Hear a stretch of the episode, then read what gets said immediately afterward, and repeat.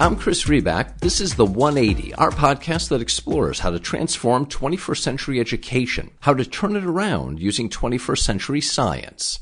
In our previous episode, we discussed the national state of emergency in child and adolescent mental health. In the two years since the pandemic hit, young people around the world have reported increased symptoms of distress, anxiety, and depression. These feelings can interfere with focus, learning, friendships, and the joys of life. So, how can adults see when a child is struggling, and what can they do to help? Renee Prince, a licensed clinical social worker, is the Director of Mental Health Integration for Turnaround for Children. Renee leverages research and trends in the mental health field to ensure that Turnaround's tools and services are informed by current clinical knowledge of trauma informed practices. As you'll hear, she also has helped schools build and tailor three tier support systems to meet the needs of the young people and families they serve. One note before we begin, and ask from me to you. If you like our 180 conversations, I'd appreciate if you'd take a moment, go to Apple Podcasts or wherever you listen, and if you're so moved, leave a five star review. It makes a big difference in helping people find the podcast. Thank you. Here's my conversation with Renee Prince. Renee, thanks for joining. I'm really looking forward to getting to talk with you. Thanks for having me. And I am looking forward in particular to discussing with you guidance and insights to address what pediatricians are declaring a national state of emergency in child and adolescent mental health. But before we get into that very extensive topic, I'd love to talk about you how did you come to your work as a licensed clinical social worker? And more specifically as the director of mental health integration at turnaround for children why is it meaningful for you? This is sort of full circle for me to be honest. Actually started out wanting to be a teacher growing hmm. up. And yeah i'm an older sibling. And very early on i realized i was a little bit too nosy to just be a teacher. And i actually enjoyed listening to the problems of my friends. Simultaneously we also, as a family, were going through some personal challenges that led us to need the support of social workers and counselors. And that's when I realized that's it. That's what I want to be. And so for me, this is definitely a calling. So I decided at the early age of 16 that I was hmm. going to be a social worker and became a clinical social worker. So I was providing therapy to children and families. What I noticed is that a lot of my referrals were because there were some students were children were having difficulty in school. We were expected as counselors to reach out to the school to determine what the needs were, but that wasn't always easy.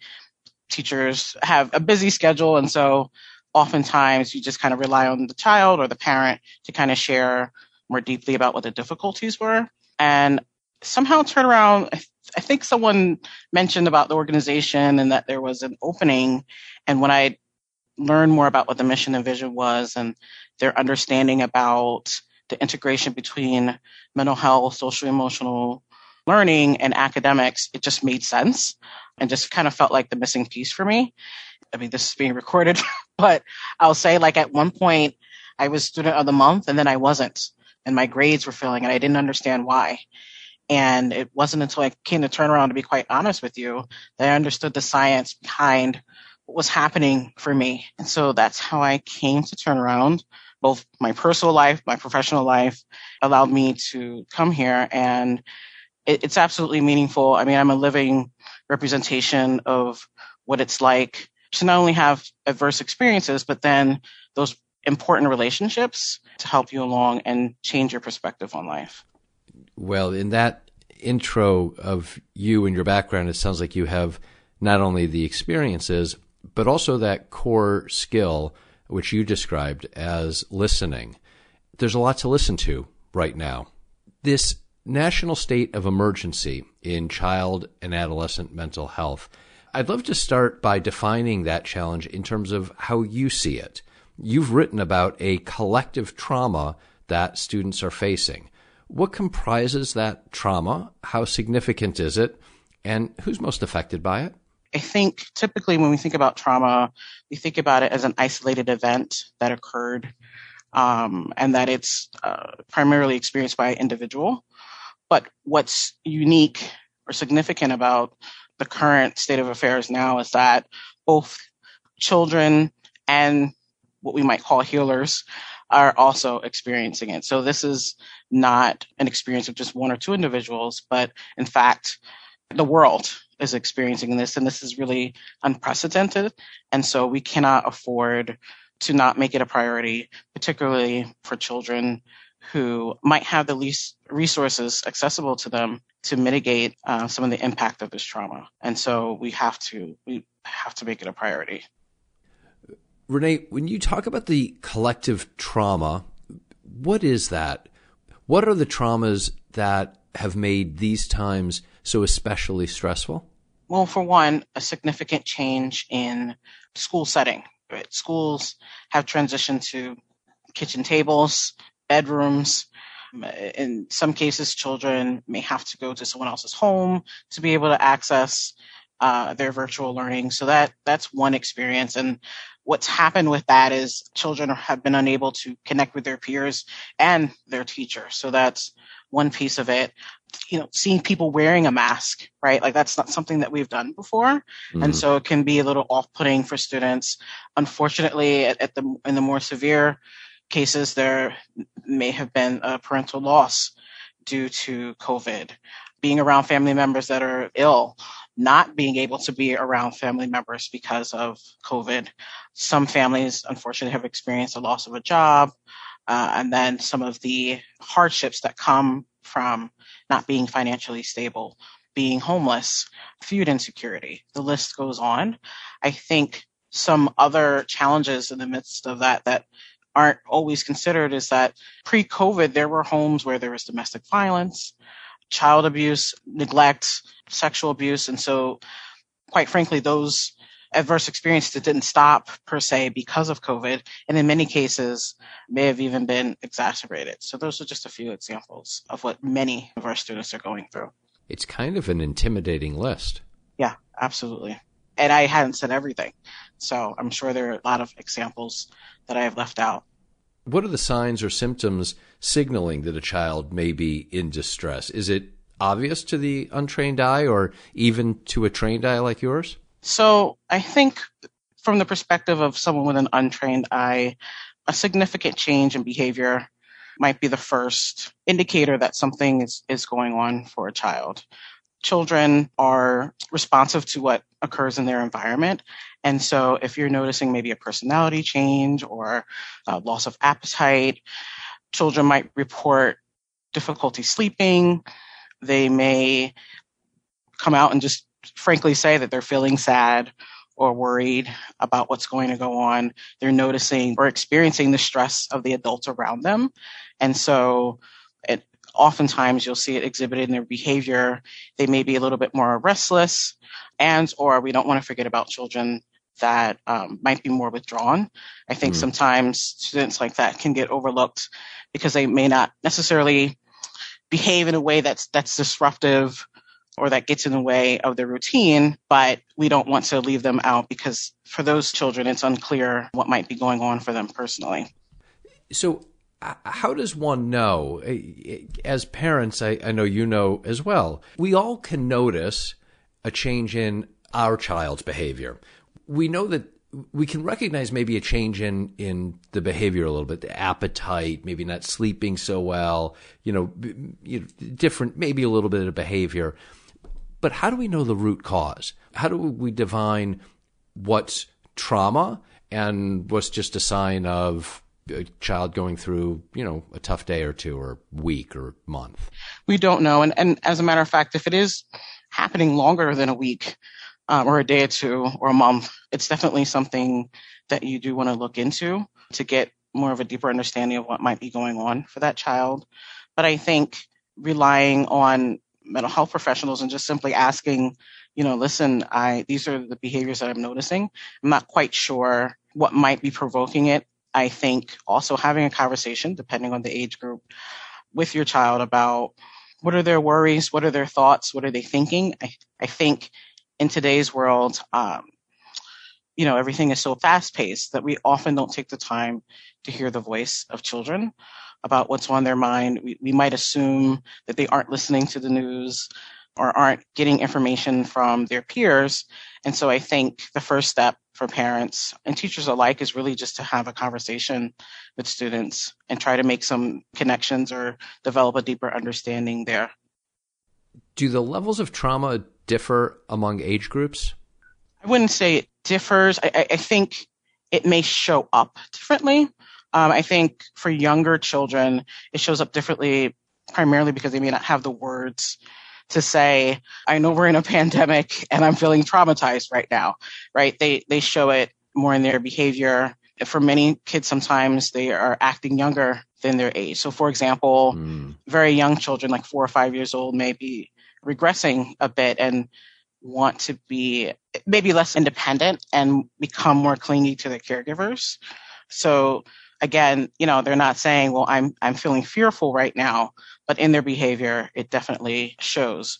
For adolescents or the older group, I, I think that in terms of the development, they may have an increased capacity to rationalize some of what's going on and to be able to articulate it.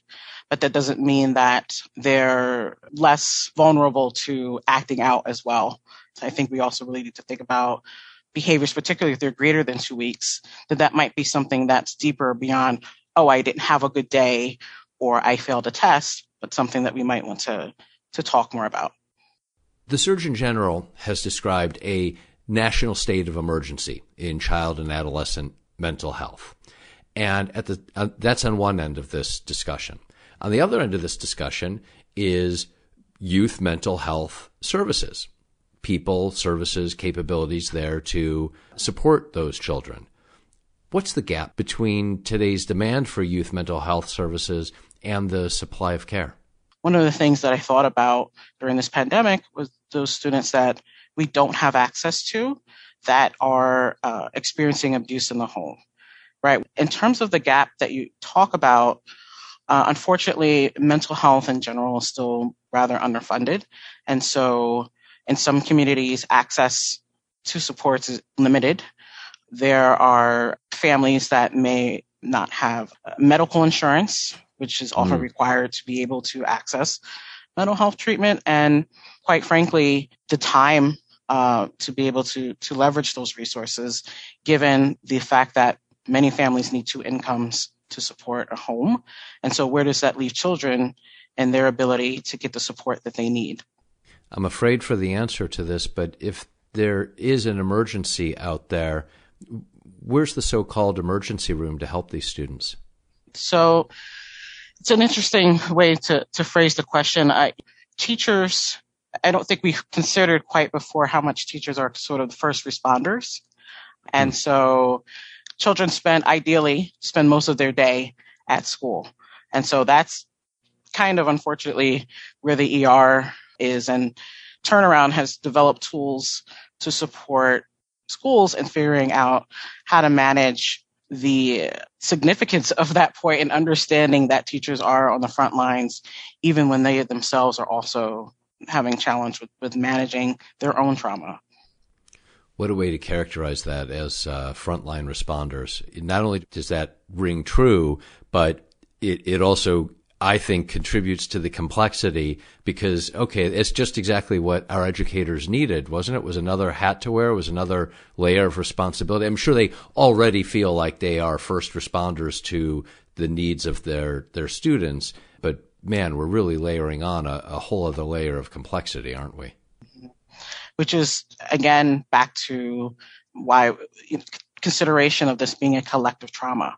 Because again, what's being asked is for the adults to mitigate or to manage their own stress while also managing the stress for students. I, you know, I, I do want to say that while there's risks in that, there are also opportunities mm. in that as well. And so I think the beauty in it is that while this is a collective experience, what are some ways that we can leverage this experience to do things differently and to better support each other given the collective nature? And a question that might seem obvious to some of our listeners, but I, I think to many other listeners just might not. Why do schools need to be in the business of serving the mental health needs of their students? Isn't their primary business supposed to be teaching and making sure students learn?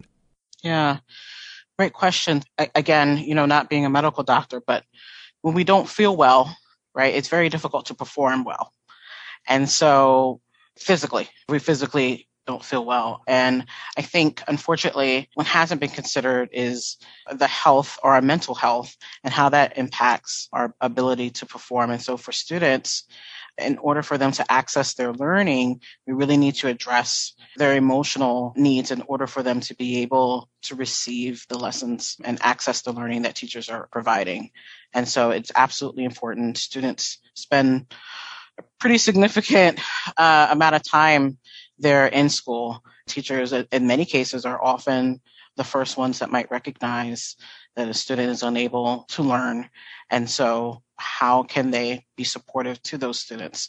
One example I, I like to use is um, people will say, well, you know, I did this for you, right? Like I, I did this because I have a relationship with you. And so we know that the power of relationships is something that we can't forget about. And so it's important for teachers to connect with their students more deeply so that they can support them in their academic goals. What do you hear from teachers on that point? I could imagine teachers who feel so overwhelmed by their day to day requirements. Um, it, it, feels almost like another level. On the other hand, every teacher I know is in the business out of an internal drive to help children grow. What, what do you hear from teachers on, on that balance?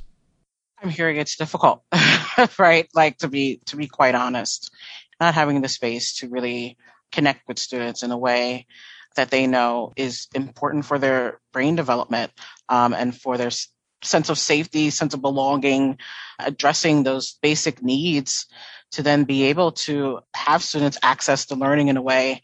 So, what are we doing at a universal level more proactively? freeing up teachers' time so they can do the things that we know are healthy for students' brains and creates ultimately creates less stress on the system so that everyone not only students but teachers and staff alike can show up as their best selves as we all work towards the goal of positive academic outcomes for students. If I might, maybe we could even raise the degree of difficulty that we're all facing, that these students are facing, because you write about the trauma that many students feel from the COVID pandemic. We've been talking about that. You also highlight the impact of historical and ongoing biased and racist perspectives reflected in the traditional design of and ongoing practices within school settings. How, do those connect? Many people might see them at their face as distinct. So, one of the things I want to say is that our actions reflect our beliefs and our perceptions. And so, if we have unchecked biases, our practices and protocols and policies are going to reflect such. They don't write themselves. And so, when you combine that with the difficulties of COVID, it really like it does make the scenario much more complex. And I think what can happen is that schools are in a place where they are responding to symptoms of a root problem, but not addressing the root problem. Mm. Right. And so when we don't address what may be contributing to the difficulty for many students, then we're just kind of putting a band aid and kind of seeing the same challenges happening over and over again.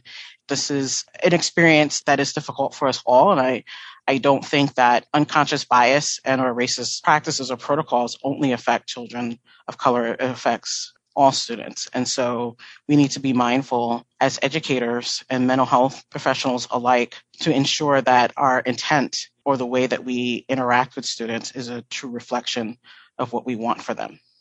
How does that manifest itself and how is it lived by the children that you're trying to support?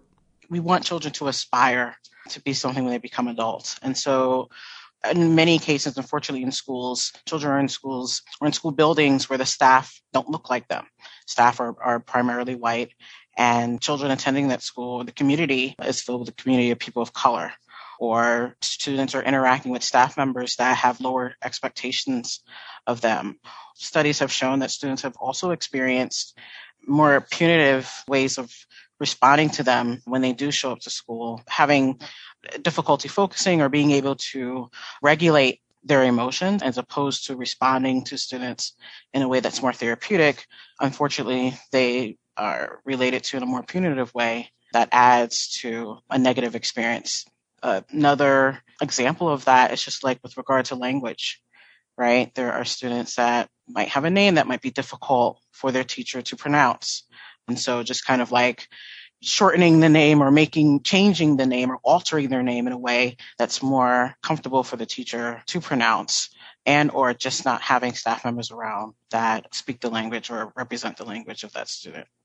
What about faith in the system? Are families generally supportive of accessing mental health services for their children, whether that's inside or outside of school? Do some worry about having their children labeled? That's a great question and something I, I really experienced a lot when I was a practicing clinical therapist.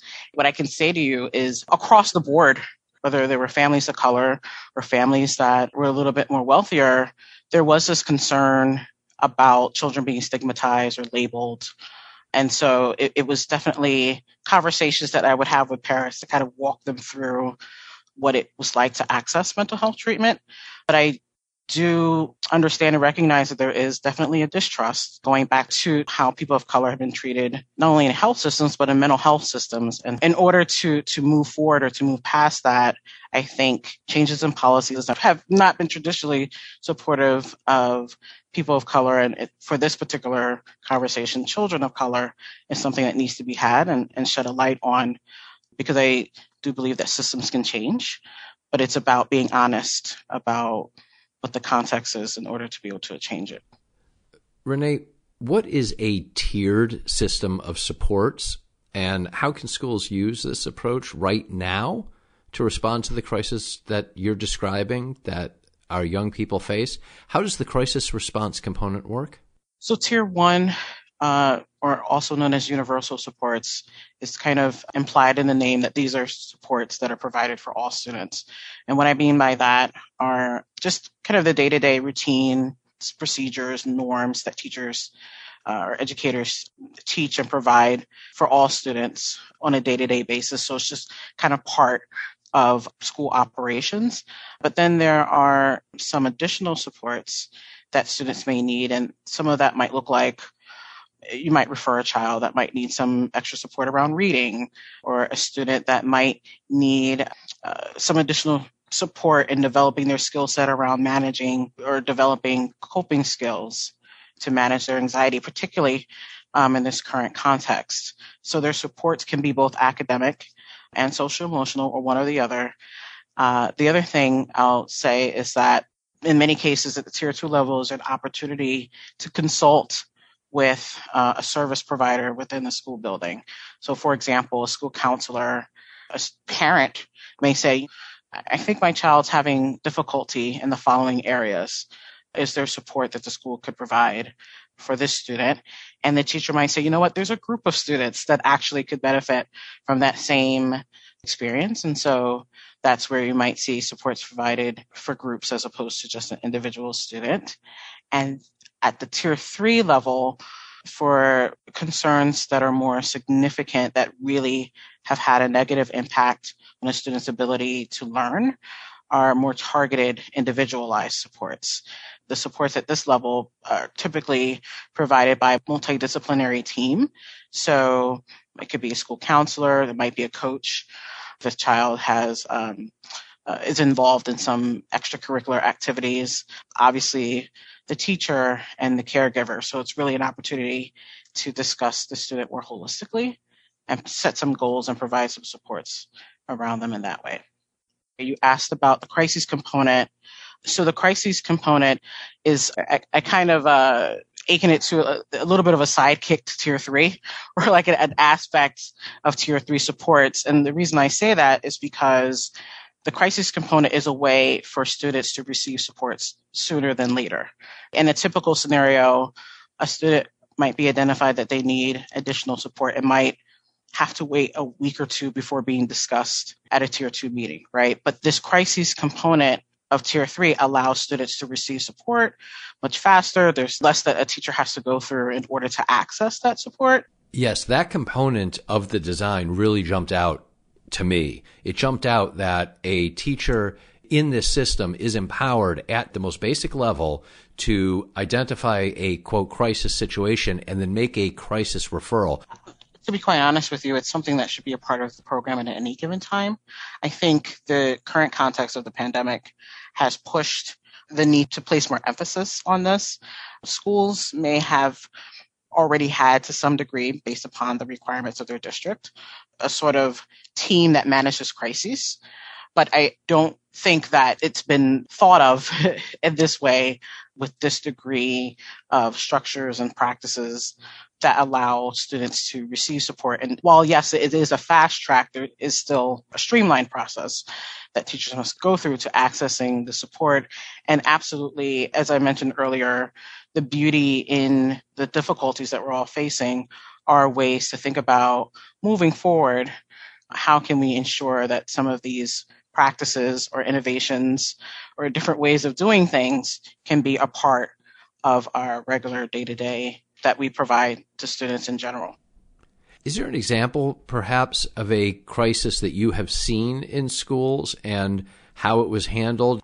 Yes, I was a part of the crisis team, and there was an incident that occurred at the school with one of the students who unfortunately passed away.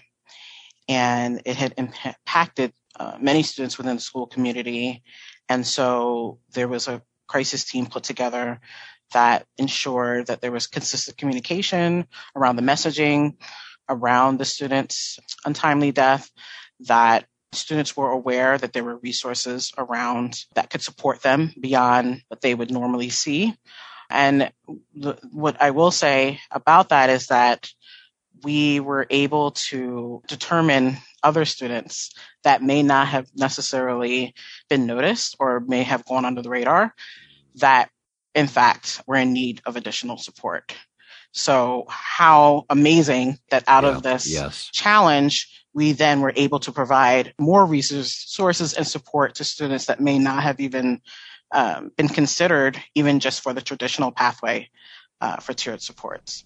You know, the image that all of a sudden went through my mind it just made me think about the catcher in the rye and that tiered system catching the children falling. That's what I just felt you describing that by putting in that system of supports, you know, the, the terrible situation that you described of the child having passed away.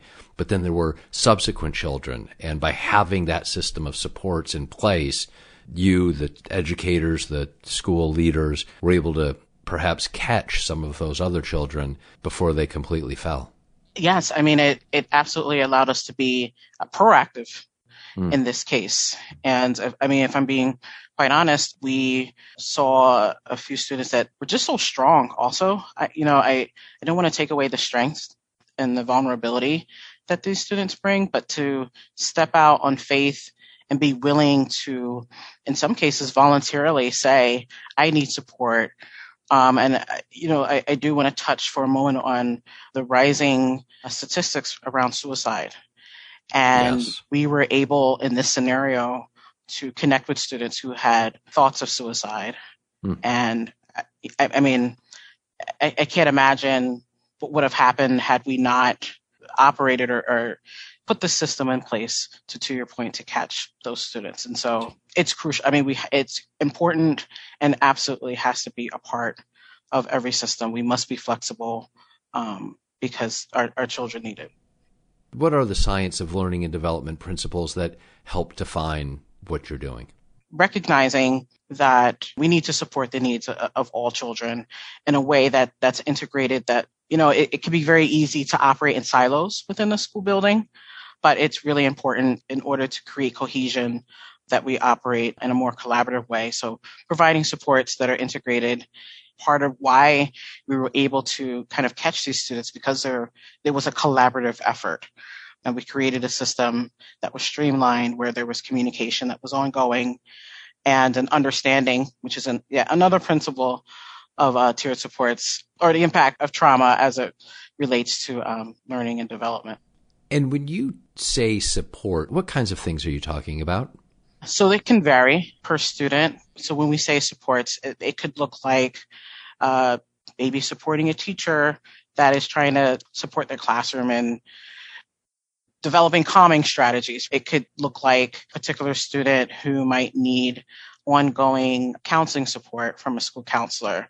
The goal is for the student to have a voice and are just as significant in developing or determining what those supports are that work for them. How does this kind of approach help to establish the proactive systems and structures needed to promote mental health and well-being for the long run? So glad you asked that because one of the things um, that I think we don't talk about often enough is about what does the data tell us? What what have we learned in this process? How can we make choices based upon hopefully documentation that was kept throughout this process to make more proactive decisions about how we can create a more supportive environment uh, proactively for all students. What does that mean in terms of training for teachers? What kind of skill sets do we want to continue to, to grow and develop in our students? And so, yeah, it absolutely creates an opportunity to um, continue to improve the way we show up for students moving forward. Are schools the only locations we should be discussing? Are educators the only professionals who should be actively thinking about these challenges? No, I think after school programs, parents, uh, caregivers, any adult that is responsible for contributing to the development of any child should be taking this information into consideration. You've helped create a suite of tools and resources to assist educators in building their knowledge, in building their knowledge, shifting their mindset, designing their systems, and refining their practices. I'm quoting uh, a description of uh, what you offer there. What do these tools and resources look like? Can any educator access and implement them individually, or does an entire school uh, need to implement them in order for them to work? So it's a both and. Uh, to answer the first part of your question, that the tools are they they're accessible on our website, one, but they are And that website would be turnaroundusa.org, wouldn't it? Yes. Our tools are meant to be guidance tools. There are a lot of good things that schools are already doing to support students. And so our t- tools, which many of which are in PDF format, are there to provide guidance, um, some additional thoughts or strategies that might help enhance what they are already doing. I think that some of our tools are, are concrete. And so when I say concrete, meaning an actual referral form, right? So it's just ready to go. There's not much thinking that has to go into it. And then there are some tools that are a little more context oriented. And so helping schools kind of understand more deeply about what processes they might want to put into place. Or maybe they do have a process in place, but just kind of need a little bit of a deeper understanding of the impact of trauma on learning. I think there's also an opportunity for district leaders or state leaders to maybe leverage a lot of the content that we have, tools and resources to kind of determine what approach they might want to take in their district or state and what resources will require to execute in the way that the tools are are suggesting. What type of training is needed? So because the tools are online, you don't need training. We provide support around how to get started when you're using each of the tools. And as much as possible, we've provided sample sample plans that have been completed so schools can see an example of what this might look like in their building. But we are, that's not to say that we are not around to provide some additional support if schools were to reach out directly. Okay, good. I've seen where you've written that a tiered system of supports can promote and support both the mental health of students as well as drive towards equitable outcomes. How does promoting the mental or emotional well being of students, one student at a time, also help drive equitable outcomes across an entire system. What's the theory of action here?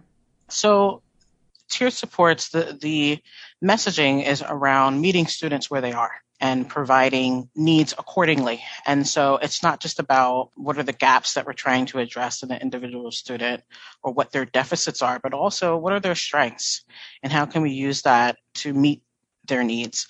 You know, one of the things I think about when I think about equity, there's this graphic. There's three people kind of looking over the fence, but they each need a different size box to be able to do so. So the goal is to mm. be hmm. able to see the game, but each person needs uh, something different to be able to do so. And so while the goal to say it vaguely is academic success, each child needs something different to be able to do that. That's what I mean by equitable outcomes, giving students exactly what they need according to their unique profile so that they can be successful. What has the feedback been from educators or parents or students or administrators? So I've interacted quite significantly with leaders and student support staff alike. And the feedback has been thank you because there's just this hmm. kind of expectation on them to kind of know what to do, right? And not having something to to refer to. Quite a few folks have had something in place, but needed um, some support, kind of refining what already existed. And it, it warms my heart actually when I hear that they already had something in place and just this they were able to use our tools in a flexible way. Because again, when we understand that context matters, we want schools to access our tools in a way that they feel is supportive to them. And we want to model that so that they're creating that same environment for their students. So we've definitely had some positive feedback. I think what gets tricky is every school has a different set of resources mm. available to them. And so just being mindful of that as they're leveraging the tool, which is why we encourage them to use our resources in the way that that works for them. How fantastic to have received a thank you or two. That's got to feel pretty darn good.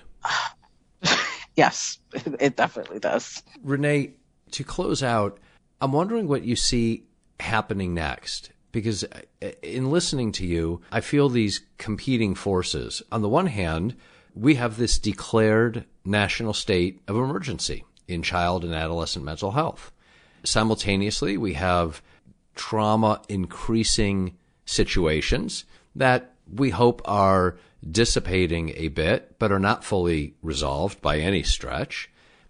And yet, countering that, we have people like you, we have programs like the ones you've designed, we have educators and administrators and caregivers who are becoming more aware of what's going on out there. How does all of that resolve in your mind? What's next? I think what's next is again leaning into what can we learn from this moment. I mean, I, I, this might sound uh, strange to say, but what can be celebrated? What strengths did we lean into in being innovative during this time? Because I, I think while there was so much tragedy and adversity, there were also moments where folks were creative in thinking about doing things differently than we have in the past. Mm. And so my hope is that we take the lessons of now and use them to make better decisions uh, moving forward in the future, and that we work in ways that are more collaborative and that don't work against each other. That's my hope. Renee, thank you. Thank you for your time. Thank you for the work that you do with students and schools and educators and parents. Thank you. That was my conversation with Renee Prince. My thanks to Renee for joining and you for listening. To learn more about how to transform 21st century education using 21st century science, go to turnaroundusa.org. I'm Chris Riback. I'll talk with you soon.